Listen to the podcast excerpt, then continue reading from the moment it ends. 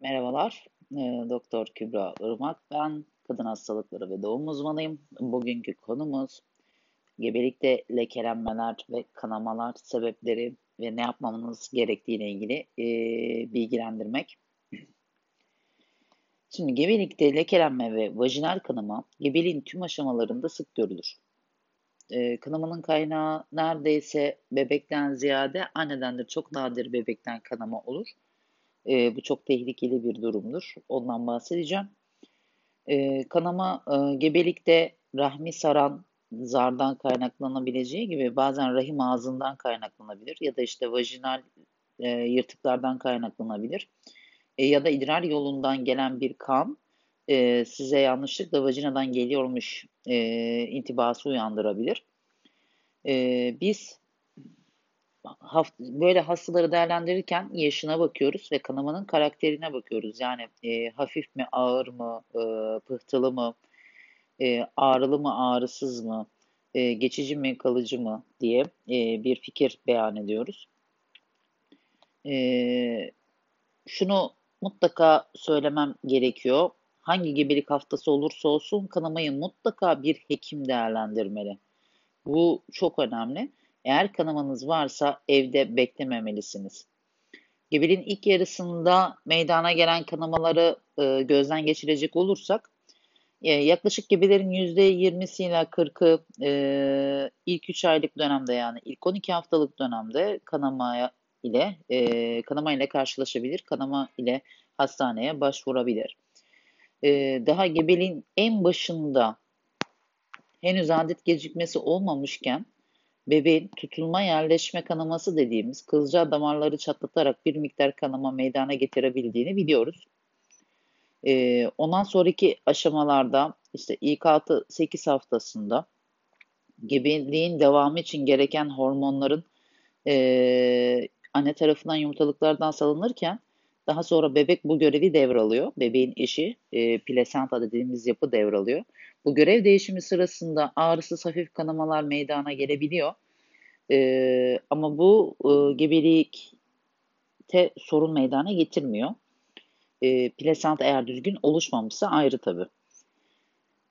Bunun dışında gebeliğin erken dönemlerinde düşük tehdidi ve düşük durumlarında kanama meydana gelebilir. Düşük en sık ilk 3 aylık dönemde olur. Kanamayla başvurabilir hasta ya da kanamanın yanı sıra ağrı olabilir.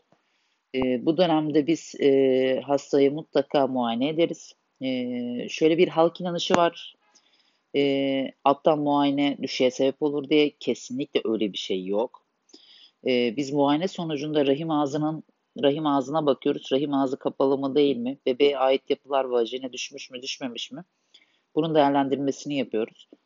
E, buna bağlı olarak da eğer rahim ağzı kapalıysa ve bebek muayene sonucunda, ultrason sonucunda sağlıklı bir şekilde yerine duruyorsa biz buna düşük tehdidi diyoruz.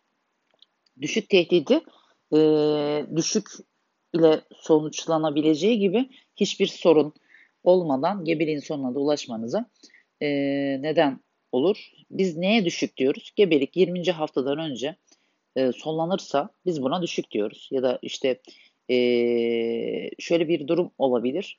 Sizin kanamanız olur. Biz muayene ederiz e, ve e, bebeğin kalp atımlarını olmadığını tespit edersek bu da işte gecikmiş düşük anlamına gelir.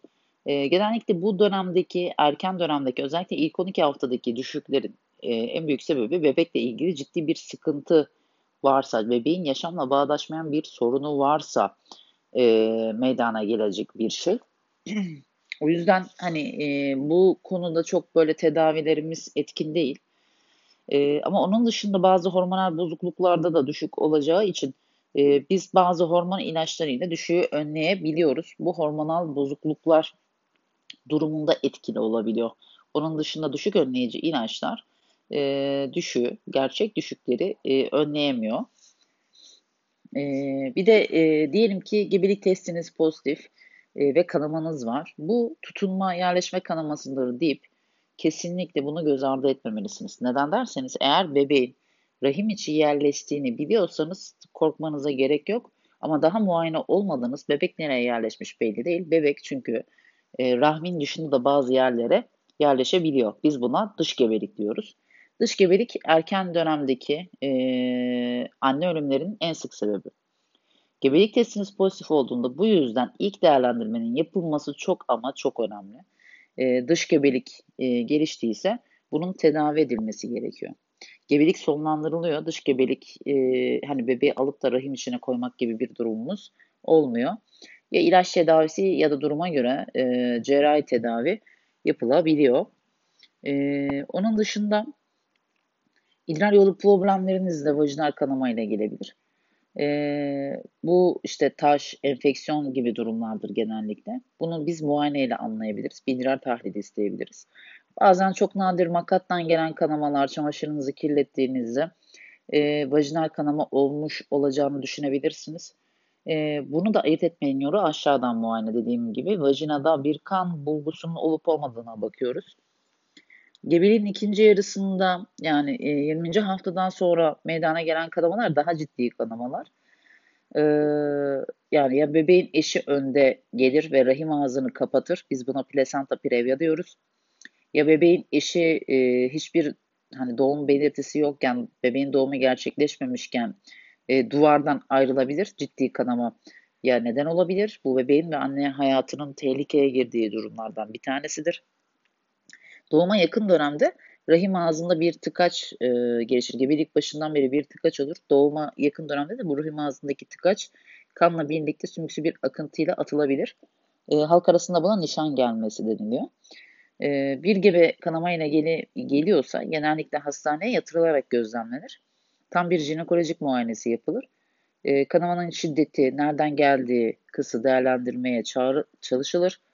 E, plasentanın erken ayrılması e, durumundan şüpheleniliyorsa ki bunu çoğu zaman ultrasyonla teyit etmek çok zordur.